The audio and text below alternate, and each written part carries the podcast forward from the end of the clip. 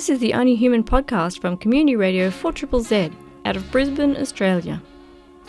Uh, my name's Dr. Shannon Dodd. I'm a criminologist with the Thomas More Law School at Australian Catholic University, based in Brisbane. Hi, I'm Sophie Yates, Dr. Sophie Yates, and I'm um, a research fellow at the Public Service Research Group, UNSW Canberra. So, Dr. Shannon and Dr. Sophie, could you tell us what got you interested in your research for There's Not Just a Gap, There's a Chasm?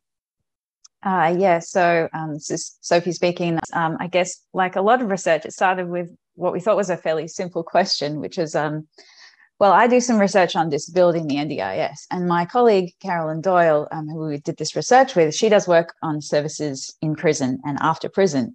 Carolyn asked me one day, So, what happens to the NDIS when you go into prison?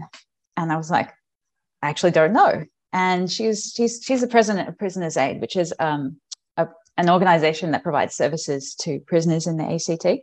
And she said that um, she was often at meetings like with the ACT Council of Social Services, and this question would come up, and no one seemed to know. So we thought, oh, that's a bit interesting. Um, even if there must be policy about this, but even if there is policy, I guess it's not so well understood. So, uh, and there's not actually much academic research either. So we thought that we would do a little project and talk to some people who worked in the area about what happens to the NDIS and kind of find out what the policy says and what the picture on the ground actually is. But then we decided to go a bit broader as well and look at disability services in prisons more generally. So, who um, did you talk to um, when you were doing this research? We ended up interviewing about 28 individuals who worked uh, in a variety of areas in government and non government. So we really targeted three kind of broad groups when we were trying to recruit our participants. And these were individuals who worked in criminal justice or disability advocacy services, also disability service providers, and then also corrections as well.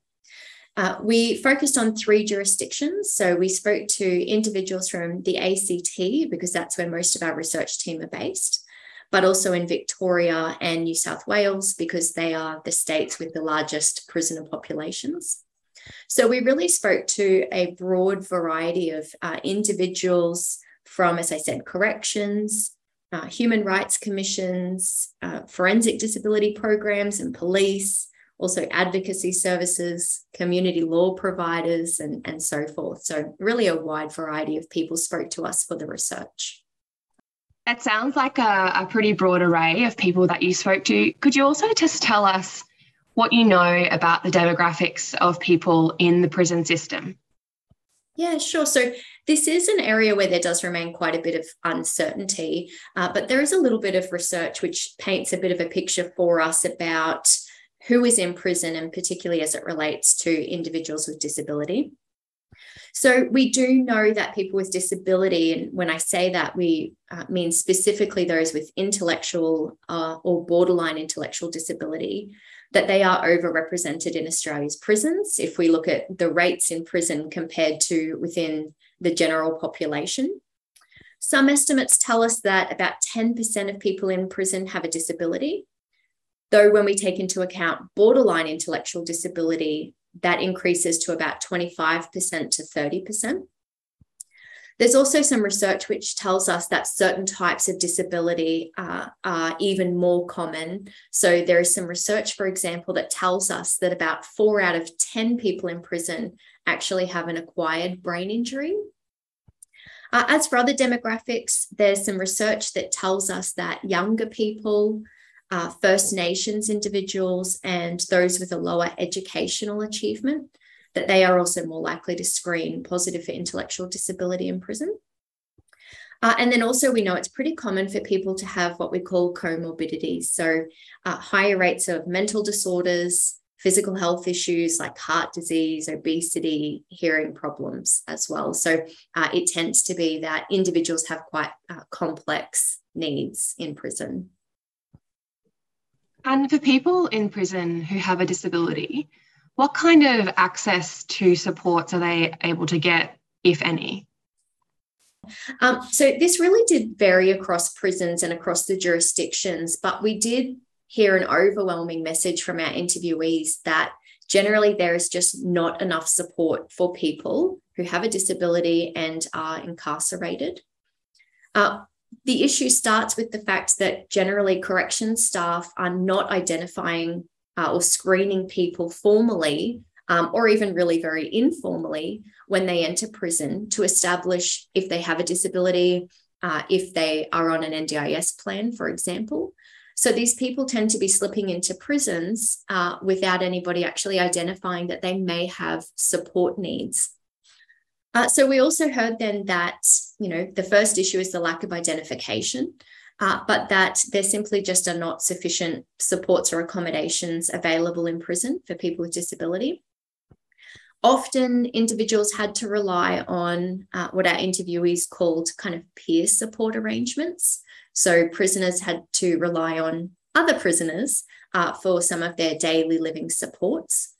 And what we heard from those that we spoke to is that uh, at times that can work really well if people are helping others out of the goodness of their hearts. But it also can potentially create unsafe environments, power imbalances, uh, and in the more extreme cases, it can actually lead to abuse and neglect. So it's fairly problematic to be relying on those kind of arrangements. We also heard that for those prisons that have disability specific units, that can be a really good option for people with disability. The staff in those units tend to be trained uh, in these areas, and often they do a really good job. The issue, though, is that not every prison has a disability specific unit. Uh, and certainly, even those that do have limited numbers of beds. So they just can't accommodate the sheer number of people that may require that support. Uh, what concerned us was that we heard that often people with disability may actually uh, be managed through what they call the management units. Uh, and that is essentially quite a punitive or harsh response and sort of a, a punishment in and of itself to be placed into that kind of segregated unit. Uh, and then we also heard that there were issues in terms of even the provision of written materials. So, uh, prisoners often have to complete certain programs in order to be eligible for parole, for example. Uh, but when they're provided these written materials and things to complete, often these aren't provided in easy read or in a more accessible form. So that can also pose an issue for people with intellectual disability in particular in being able to meaningfully complete those sorts of programs so that they are eligible uh, potentially for supervised release. So, those were some of the big issues uh, that we did hear about from our interviewees. I might just circle back to something you mentioned a little earlier. You talked uh, about uh, children in prison, and I was wondering uh, if you could elaborate a little bit about the experience of children with disabilities in prison. Um, yes, certainly. So that certainly wasn't um, so much a focus of our research. Mm-hmm. Some of our interviewees did talk about the experiences of juveniles who are being held in uh, youth facilities. And we heard that there are similar issues as happens in the adult prisons. Uh, but we really didn't focus so much on the youth offenders. Most of our interviewees uh, tended to work more so with uh, adult individuals who had disability and were incarcerated. Um, I suppose I, I would say that um, Shannon, you probably know a bit more about the interview data than I do, but I, I do recall some people saying that there can be actually not necessarily good, but more services, more disability services, more mental health services in uh, youth justice facilities. And then when people switch over to the adult facilities, there's basically nothing there for them. And so that's like, that's very problematic. Yeah, certainly. So it can be the case that in uh, in some ways we may do a little bit better when it comes to juveniles in our youth centres. But as Sophie said, uh, often there's no continuation. So we know that often if you're in a youth centre, you may end up uh, transitioning or going back through the system and ending up in the adult system. Uh, but that once you get to the adult system, it is certainly a much harsher uh, kind of environment and, and, certainly not set up for people with disability. Mm. You are listening to the Only Human podcast. Only Human is a weekly program on social justice, disability rights, psychology, social research, and mental wellness. You can listen in Brisbane on 4ZZZ 102.1 FM and Zed Digital on DAB Plus radios. Love community media?